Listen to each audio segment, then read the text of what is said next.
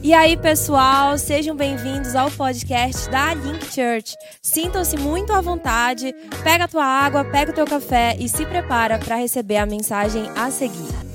Bom, para aqueles que não me conhecem, meu nome é Lucas. Eu sou uruguaio. Se você vê que eu falo errado, não é leseira não. Sou estrangeiro mesmo, tá? Deixo claro logo, tá? Depois ficam falando, o cara falou tudo errado. Então, para já você ter isso a consideração, não precisa depois, pô, sei que, né? Eu estava me lembrando nesses dias e sobre minha infância e eu quantos aqui curtiram sua infância? Amém, tem vários aí. E? Meu filme favorito da infância era Peter Pan. Alguém mais gostava de Peter Pan? Cara, era meu filme. É, minha mãe alugava o, o, o VHS na época e eu gastei a fita de tanto ver. Eu via, voltava para trás, assistia de novo e eu ia nesse ciclo. E eu ouvi uma teoria um dia desses, eu gosto muito de ver YouTube. O pastor fica, pô, tem que assistir menos YouTube. Mas eu gosto. É meu pecado. é, e eu estava vendo uma teoria nesses dias, né? E falam que Peter Pan, na verdade, é o vilão da história. Eu fiquei, como assim vilão da história? Pois é. O cara, na verdade, sequestra crianças e o Capitão Garfio só tá. Capitão, como é aqui? Gancho. O Capitão Gancho está só tentando libertar as crianças para que elas possam crescer normalmente. E quando você para para pensar na teoria, faz maior do sentido, né? Acabo de estragar sua infância em 3, 2, 1, agora. Né? Paciência, estragaram a minha no YouTube. É... Mas eu fiquei vendo isso e, e e hoje eu acredito que Peter Pan realmente era o vilão da história. Eu parei para pensar e hoje nós vimos numa geração de Peter Pan. Hoje nós estamos vivendo uma geração de adultos que querem ser crianças. Adultos que se comportam como crianças. O título da pregação de hoje é De Meninos para Homens.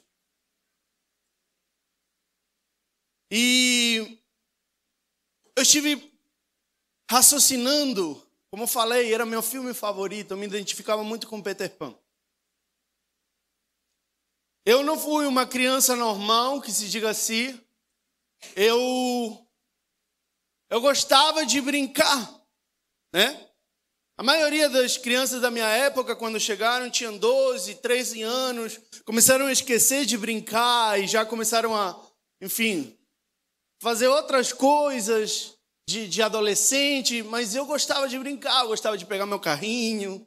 Imagina, 12 anos brincando com carrinho, bom, esse era eu. Eu, se bem eu tinha amigos da minha idade, eu preferia 100 vezes mais brincar com os amigos do meu irmão, que é 5 anos mais novo do que eu. Eu preferia brincar com eles. Primeiro, porque eu era o mais velho, então eu tinha mais controle aí no negócio, né? E segundo, porque me atraíam muito mais essas brincadeiras que as outras que realmente para mim não faziam tanto sentido. Mas eu fui crescendo e eu fui entendendo e na verdade Deus foi me levando num processo onde nós precisamos ter corações de criança, mas precisamos pegar a, madurez, a, a maturidade e a responsabilidade de um adulto.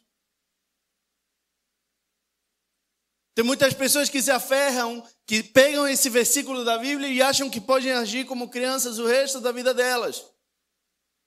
Fazendo birra de criança, se comportando como criança, dando respostas de criança, mas em corpos de homens e mulheres. E por muito tempo eu vivi isso.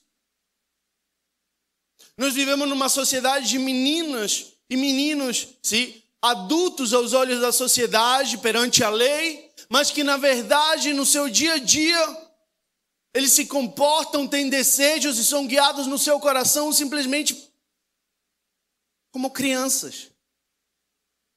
Olivia, ela não tem muita noção daquilo que ela pode ou não pode, ela sabe que quer e não quer. Sim? Eu quero ter teto, é a frase dela. Nesses dois anos é a frase da vida dela: quero ter teto. Quero desenho, significa. Sim? E ela quer desenho. Não, agora não é hora de desenho. É hora de dormir, mas eu quero ter teto, né, meu amor? E ela faz que sim aqui, ela está ali na frente. E? e muitas vezes nós somos ensinados pela, pela vida, pelo nosso contexto social, por aquelas pessoas que estão nos ensinando a você seguir seu coração, seguir seus desejos. Hoje a Bíblia, a, a, a, perdão, a mídia vai falar, o cinema vai falar, a sociedade vai falar, cara, você precisa fazer o que seu coração sentir. Sim ou não? Como uma criança.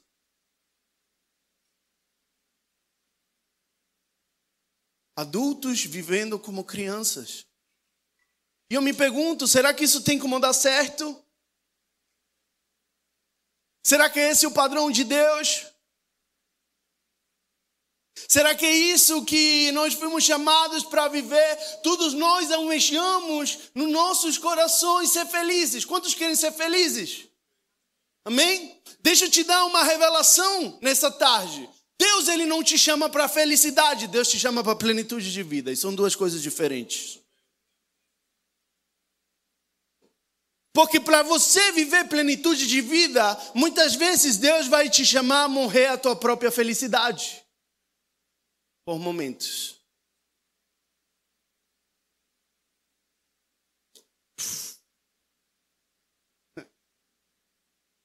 Eu, como eu falei, eu sou uruguaio. Minha família inteira não mora aqui no Brasil, mora no Uruguai. E eu me lembro quando Deus realmente me confirmou que eu não ia voltar para o Uruguai. Cara, eu chorava.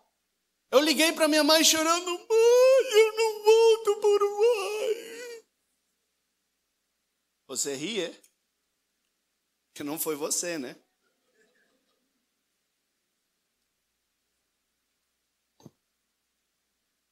E eu não estava entendendo realmente o que Deus estava querendo naquela época. Na verdade, eu estava entendendo que, não, beleza, vou morar numa base missionária para sempre. Sim? E é isso. Mas na verdade, Deus ele estava me convidando a viver uma outra coisa. Hoje em dia eu posso falar que eu tenho plenitude de vida em Deus. Mas para isso eu preciso morrer a minha felicidade. Deus me falou assim: seguinte, você está entendendo o que eu quero que você faça? Você está entendendo o seu chamado? Porque quando você me falar que sim, você vai perder aniversários da sua mãe, do seu pai, do seu avô. Talvez você veja, não veja o, a morte de seu, dos seus avós. Talvez você não veja muitos momentos importantes dentro do seu seio familiar. E aí, você está disposto? Eu tive que dar uma resposta para Deus. Uma resposta que vem contra da minha felicidade e em contra daquilo que eu queria na, na, na época. Mas eu entendi. Para eu viver uma plenitude de vida, para eu alcançar aquilo que Deus me chamou para fazer, eu preciso morrer a quem eu sou hoje. E o Evangelho é um Evangelho que te chama para a plenitude, muitas vezes, vivendo coisas que a olho humano parece que vai doer. Por exemplo, Deus vai falar: se você quer ser meu discípulo, pegue sua cruz e me siga.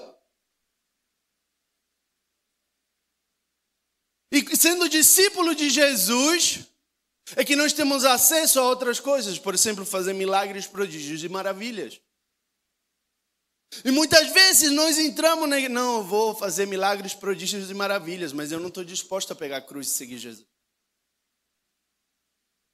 Está entendendo? A Bíblia vai falar: você que quer viver, então morra.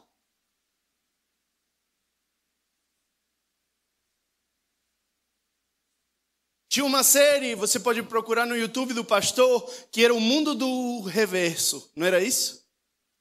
Uma série que falava sobre isso, que o reino de Deus era oposto ao mundo, né? Tem uma série, procure lá no YouTube, uma série de mensagens, dê uma olhada lá. Mas o reino de Deus é o oposto do mundo. A Bíblia vai falar vocês querem seguir o filho de um homem, vocês estão dispostos, porque o filho do homem não tem nem onde recostar a sua cabeça.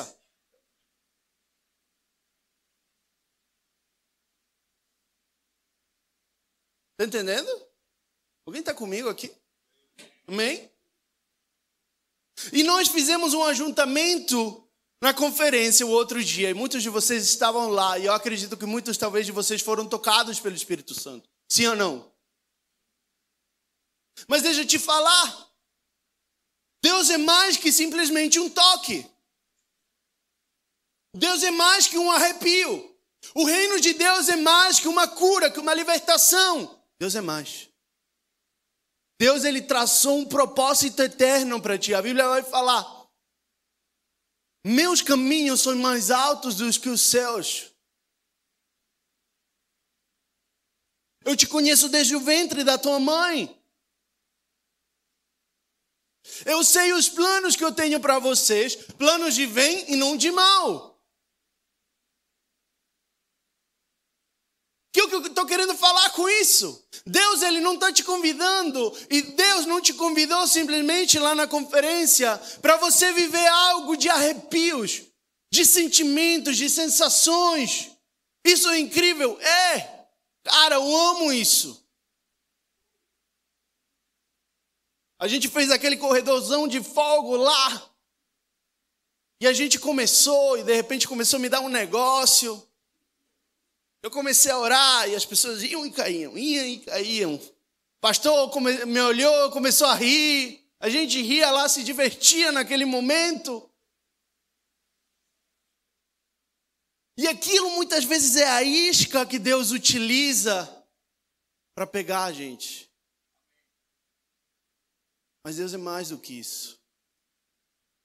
Deus não te chama simplesmente para você ser um, um, um espeta, espe oh meu Deus, foi embora, hein? Um espectador, obrigado. Um espectador de luxo, de primeira fila do mover. Deus te chama para você ser parte do mover de Deus. Mas para isso você precisa virar homem e mulher de Deus. Não dá mais para ser criança. Deus está chamando. Tem uma passagem que vai falar que tinha um homem muito poderoso da região e ele faz uma grande, um grande casamento para seu filho. E ele fala: vai lá e, e, e convida todo mundo todos os da alta sociedade, todos aqueles que, que a gente conhece, vai lá e convida e manda seus servos. E seus servos entram na cidade, começam a, a convidar, e alguns começam a falar: não, tenho coisas melhores para fazer, não, a gente tem muito trabalho, e outros até nem, nem voltam para o Senhor, porque são mortos naquela, naquela hora quando vão entregar o convite.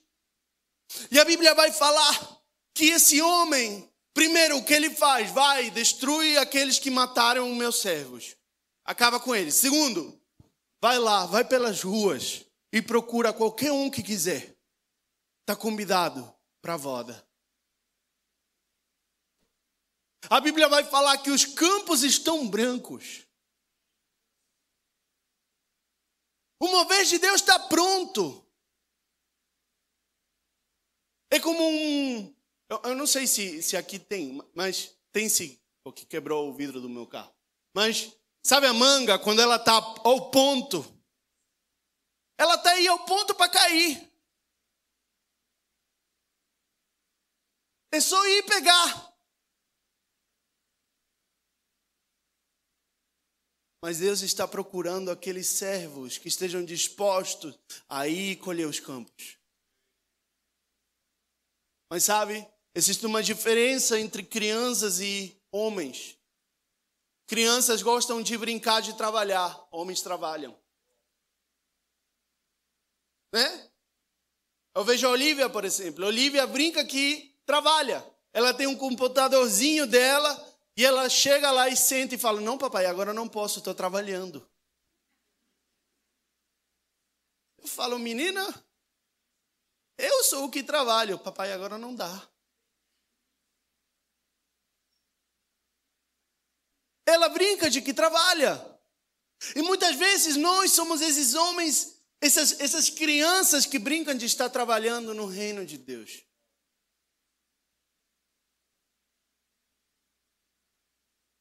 Brincam de servir o seu pai. Mas Deus não procura meninos, Deus procura homens. E eu acredito que nessa noite Deus escolheu para pegar homens e mulheres de Deus prontos para trabalhar. Amém? E a primeira coisa, e eu quero te dar algumas dicas, ou algumas um, passos práticos, sim? Sobre o que é ser um homem e uma mulher de Deus para o reino.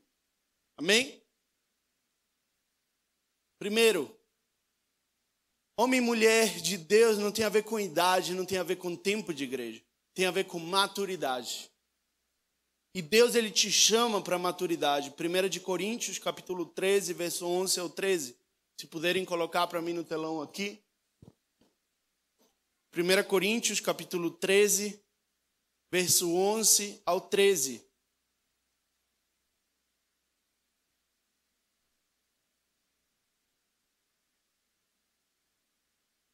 1 Coríntios, capítulo 13, versos do 11 ao 13.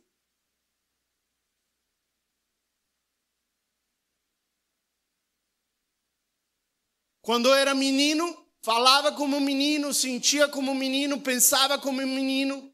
Quando cheguei a ser um homem, desisti das coisas próprias de menino. Seguinte, porque agora vemos como em espelho obscuramente, então veremos face a face. Agora conheço em parte, então conhecerei, conhecerei também, conhecerei como também sou conhecido. Amém? Pode ser até aí, deu 12 mesmo. Sim? A maturidade tem a ver com conhecer Jesus. Paulo vai estar escrevendo e agora nós vemos como num espelho obscurecido. Eu não sei se você já se viu no espelho, mas você não fica escurecido diante do espelho. Parece que não faz sentido, sim ou não? Mas na época que Paulo está escrevendo, os espelhos não eram, na verdade, espelhos como aqueles que nós temos hoje, mas sim eram pesas de metal que eram polidas o máximo possível para se ver um reflexo. E eu não sei se você já se viu numa peça de metal, mas você vê como embaçado, como obscurecido, como turvo, né? E muitas vezes, quando nós somos meninos, nós chegamos diante da presença de Deus e nós vemos uma coisa que é parecida com Deus. Nós temos um toque de Deus, nós temos um arrepio de Deus e nós vemos partes de Deus. Nós mais ou menos vemos a forma que ele tem, as cores, né? Que é o que dá para ver quando você vê um negócio meio assim. Mas não, não vemos realmente, mas que o que, ele, que, que, que o Paulo vai estar tá falando na carta, ele vai estar tá falando. Nós, a quanto mais conhecemos, vamos ver como se estivéssemos vendo face a face o Senhor. Quanto mais maturidade, quanto mais conheço, me torno mais maduro em Deus. E quanto mais maturidade, então começo a ver quem Ele é de verdade. E agora eu vejo como face a face. E agora eu não fico simplesmente com o que o meu pastor está falando domingo na igreja. Mas agora eu conheço quem Ele é. Mas agora eu não tenho simplesmente um conhecimento vago daquilo que Deus é ou de como Ele me vê, mas agora é Ele que está me falando face a face quem eu sou e que o que é de mim. Está entendendo?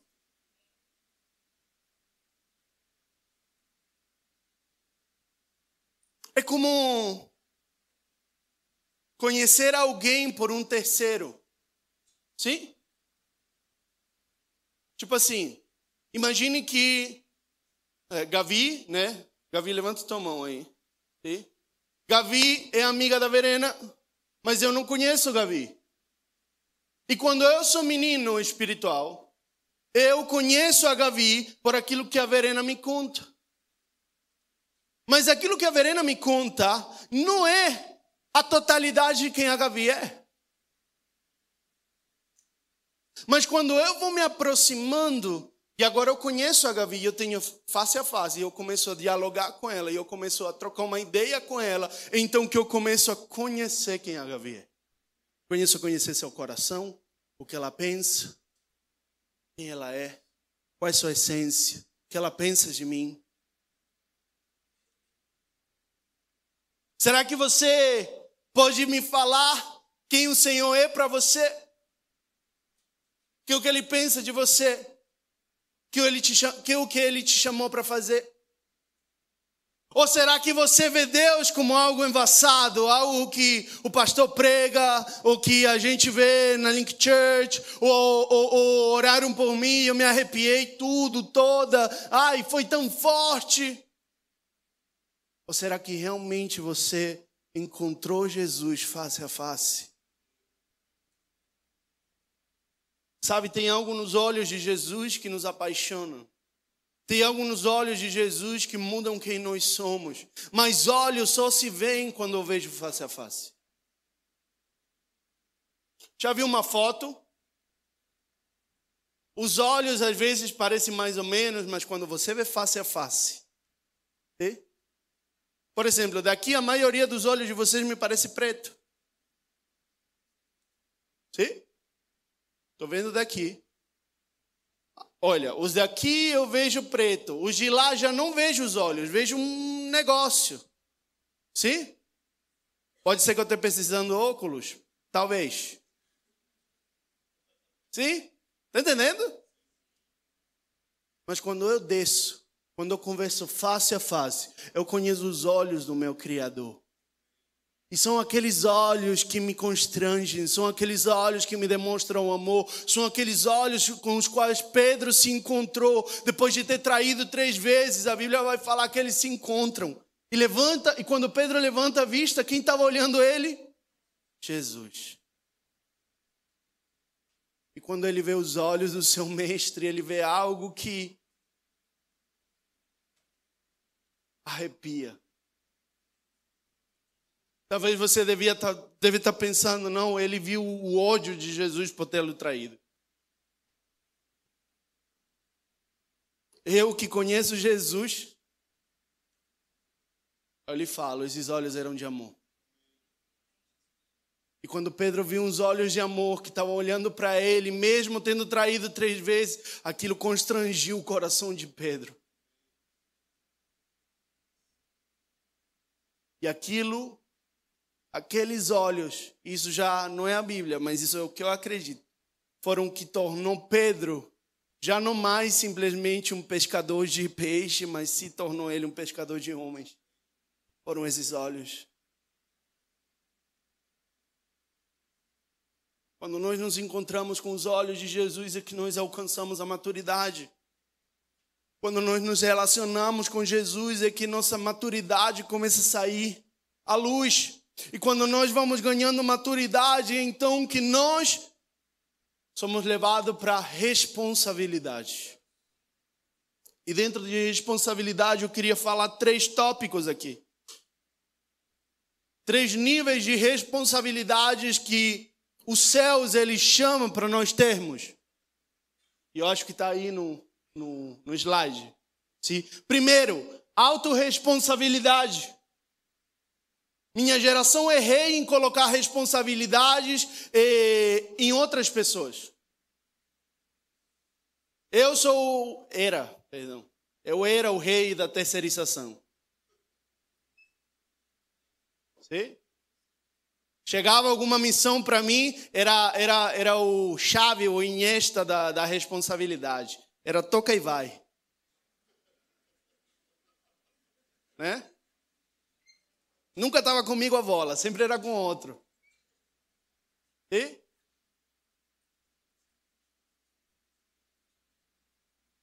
Sempre era culpa de alguém mais. Sempre não, nunca era eu que estava errado, sempre era alguém mais. Sempre era alguém mais o responsável de que tenha dado errado, ou que a gente estava atrasado. Sempre era alguém mais. Nunca tinha a ver comigo. Mas então, mas então Deus começou a falar comigo, cara. É a tua responsabilidade. Foi você quem eu coloquei como sacerdote. Foi você quem eu dei responsabilidade. Eu quero que você abra Deuteronômio 24, 16. Deuteronômio, capítulo 24, verso 16.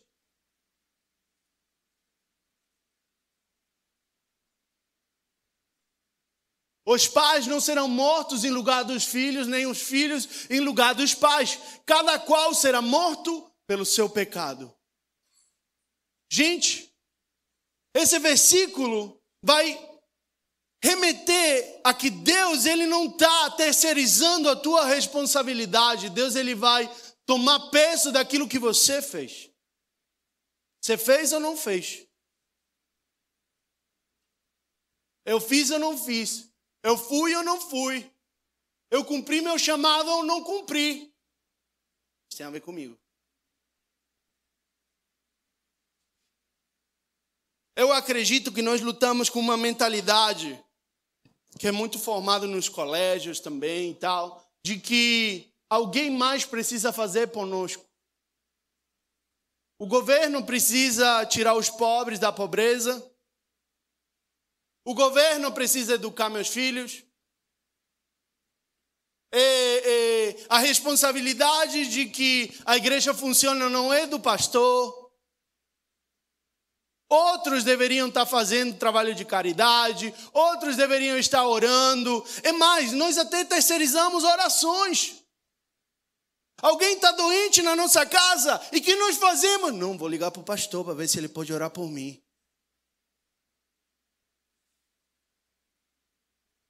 Sim ou não? Você está vivo aí? Está doendo? Senão vou mais leve. Deus ele não te chama para terceirizar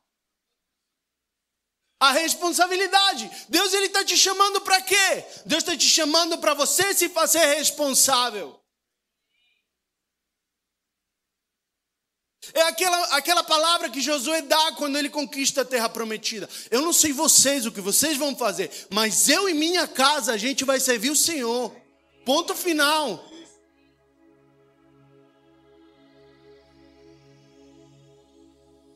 É aquilo que Davi fazia. Que o que o povo falava? Mata Saul. É agora. Ele está ajoelhado fazendo cocô. É agora. Tu mata ele. Era assim que ele se encontrou. Senão, você não sabia ler a Bíblia, é cômica.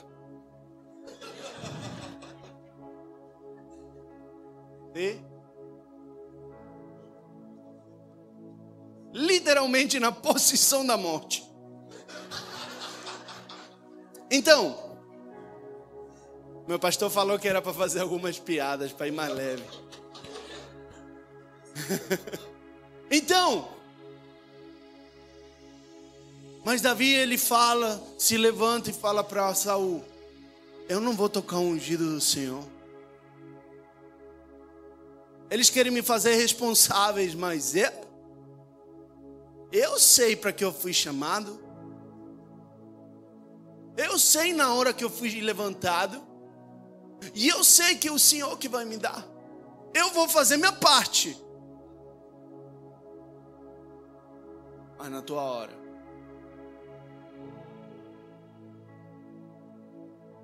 Amém? Está entendendo?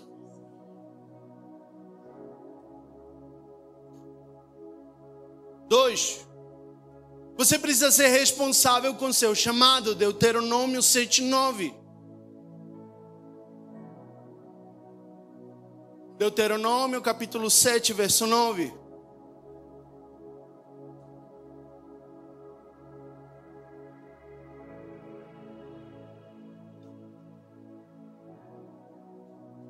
Saberás, pois, que o Senhor teu Deus é Deus, o Deus fiel, que guarda a aliança e a misericórdia até mil gerações ao que, aos que amam e cumprem os seus mandamentos. Sabe? Quantos daqui tem uma palavra de Deus? Levante sua mão. Quem tem uma promessa de Deus? Bem alto, como quem, quem quer realmente receber a promessa, hein? Cara que está com dor no ombro, eu posso até aqui só. Amém. Vou orar por ti depois. Quando nós recebemos um convite de Deus, quando nós eh, recebemos um chamamento de Deus, o que nós vamos receber não é simplesmente um convite para nossa vida, para que nossa vida seja exaltada, mas também para que as gerações que vêm após mim vivam algo em Deus. Quando eu sou chamado, eu preciso entender, eu preciso ser responsável e entender que eu não vivo simplesmente para cumprir um chamado para que meu nome seja exaltado, mas também para que os meus filhos e os filhos dos meus filhos vivam algo que eu semei. Vivam a partir de algo que eu fundamentei. Mas sabe qual é a mentalidade de hoje? A gente não vai ter filho. Conta bom. Não, filho é gasto. Filho é bênção, meu irmão. Por quê? Porque Deus é um Deus geracional.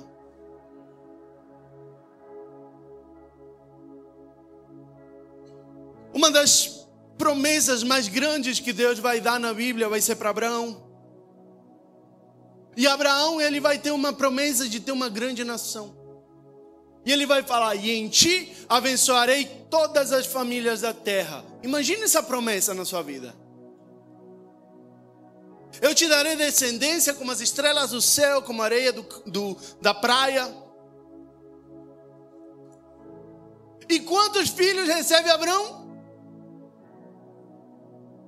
Quantos? Alguém sabe? Um ilegítimo e um legítimo.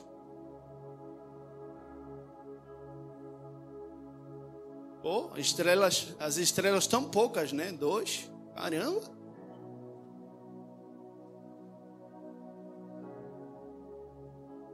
Mas Deus é um Deus que pensa em geração, não pensa simplesmente no seu, no seu cronos.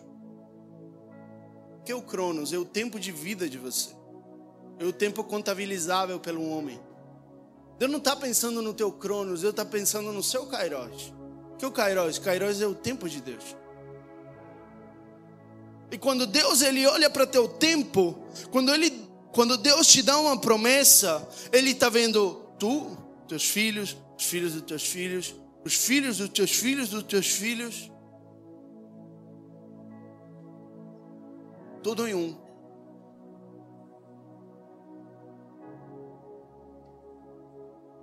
Deus fala: Eu decido fazer coisas através dessa família. Tudo começa numa família. E tudo termina numa família.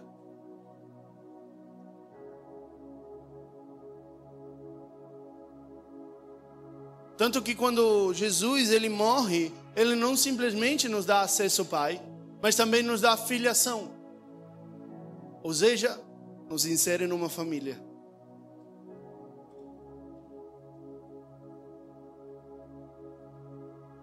E é através de uma família que nós somos abençoados. Está entendendo? Deus é um Deus geracional. Quando eu recebo um chamado, eu preciso entender que a responsabilidade não está simplesmente sobre minha vida, mas também eu vou ter responsabilidade naquilo que meus filhos vão viver, e os filhos deles, e assim sucessivamente. Terceiro, responsabilidade com seu próximo, 1 de Timóteo, capítulo 5, verso 8.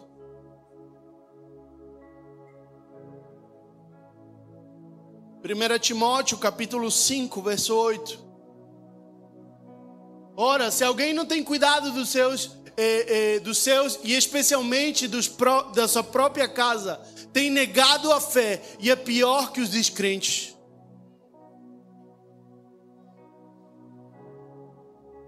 Muitas vezes nós pegamos e falamos: não, eu vou abençoar meu irmão da igreja, porque minha mãe e meu pai não prestam. Não querem prestar. Pô, essa minha tia vive me pedindo dinheiro. Está amarrado, no nome de Jesus.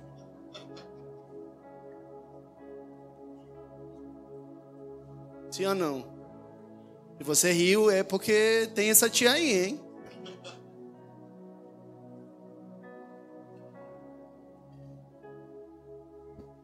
Mas aqui Paulo vai estar falando para Timóteo.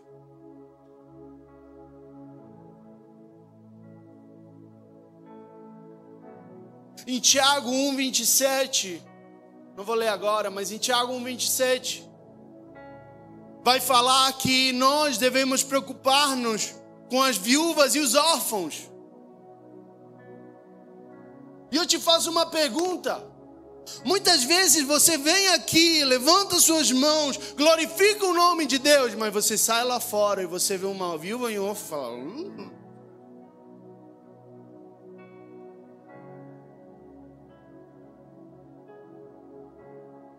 Você vê alguém pedindo, cruza o quarteirão para frente. Você vê alguém com fome e não dá de comer.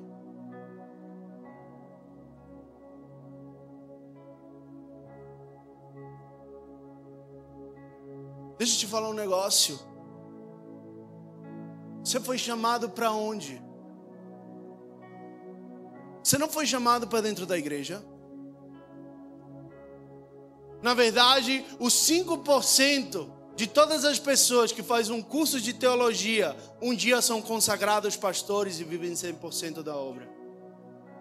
Na nossa igreja, nós quebramos um pouco o padrão e aumentamos um pouco o número, eu acho. Mas mesmo assim é muito pouco.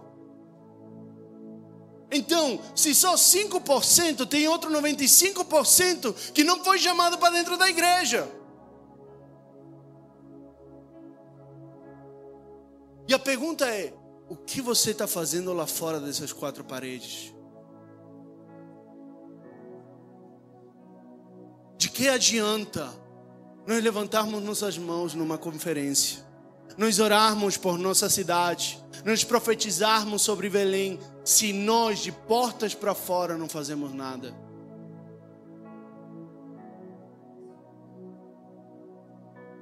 E se lembram do ponto de autorresponsabilidade? Belém é a sua responsabilidade. A sujeira de Belém é a sua responsabilidade. A educação em Belém é a sua responsabilidade. A pobreza em Belém é a sua responsabilidade. A educação de Belém é a sua responsabilidade. Deus ele te faz responsável por sua cidade. E como posso abreviar esses dois últimos versículos? Jesus, antes disso, vira os céus. Em João, ele vai falar o seguinte: ele vai falar, e agora, vocês viram como amei vocês, né? Sim, vimos. Você morreu numa cruz por nós, nos libertou. Beleza. A partir de agora, amem-se uns aos outros, assim como eu amei vocês. A pergunta é: será que você tem amado sua cidade, as viúvas, os pobres, aqueles que não têm sua família, aqueles que estão lá dentro, como Jesus chamou?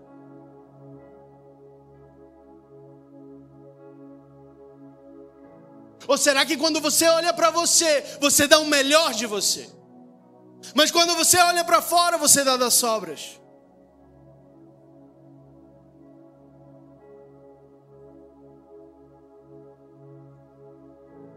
Ficou pesado o ambiente. Sabe, eu não posso aliviar o evangelho.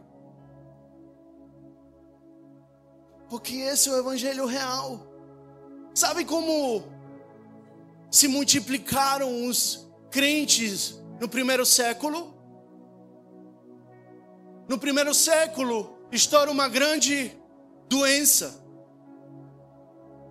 E sabem o que os crentes faziam? Ninguém queria ir ajudar os doentes, porque quem ia ajudar os doentes morria. Sabe o que eles fizeram? A gente vai lá, não interessa se a gente morre ou não morre, mas não vamos lá ajudar. Não vamos lá impor mãos, não vamos lá. Sabe como chegaram os grandes avivamentos? Com homens e mulheres de Deus que pegaram a responsabilidade para eles. Falaram, cara, que o que está acontecendo aqui? Pô, não, não tem lugar. A guerra está torando o pau, está todo mundo morrendo. Beleza, a gente vai criar um negócio que vai se chamar Cruz Vermelha. E a gente vai lá e, e, e pega esses doentes e cura esses doentes. Que o que falta é educação, não interessa. Deixa essas crianças que estão trabalhando na fábrica e dia de domingo, quando não tiver nada, as crianças vêm aqui e eu ensino para elas aquilo que elas têm que aprender, a ler e escrever. Que o que está acontecendo? A, a, as, nossas, as nossas pessoas estão ficando mal, sem emprego, beleza. A gente vai construir um negócio que vai se chamar universidade. E nós vamos ir lá e vamos ensinar ofícios para eles, para que eles possam sair e trabalhar. Isso são os cristãos de verdade. Cristãos que viram um problema e deram uma solução. Por quê? Porque Deus te fez responsável. Porque isso que um homem e uma mulher de fé fazem. E talvez você está olhando e falando, Lucas, eu não sei nem o que fazer. Tu já viste o Belém? Tu já viste nossa cidade? E o que me leva para o terceiro e último ponto, que meu tempo já acabou.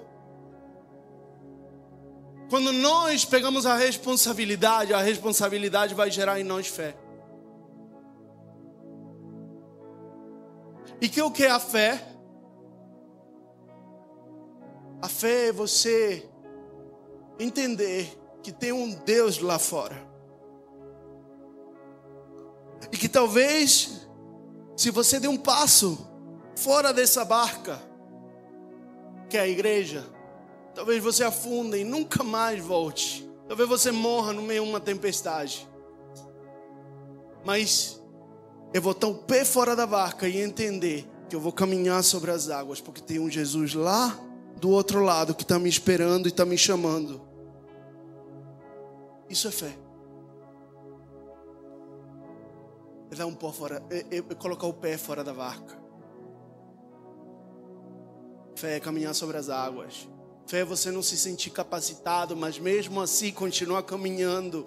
Por quê? Porque quem te capacita é Deus, porque quem te chamou foi Deus. E se foi Ele que te chamou, Ele vai colocar o chão, vai colocar o chão embaixo de você, porque não tem a ver com você.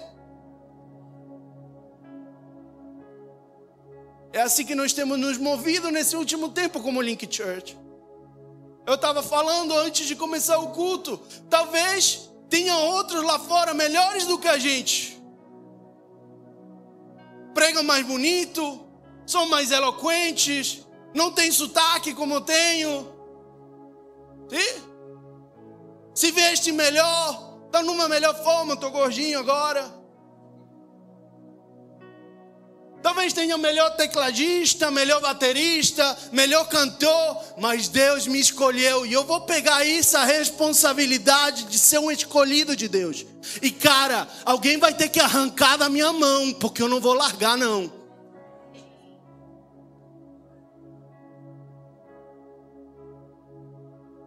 Se você quiser o meu, vem, pegue, tem que cortar minha mão.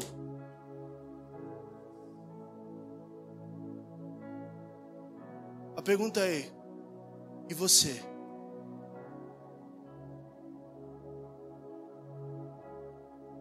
E você? Está segurando aquilo que Deus lhe deu com todas as suas forças, com toda a sua responsabilidade? Ou você está campengando? Está brincando de bailarina como a Olivia, com o manto que Deus lhe deu? Eu quero que você se coloque em pé agora.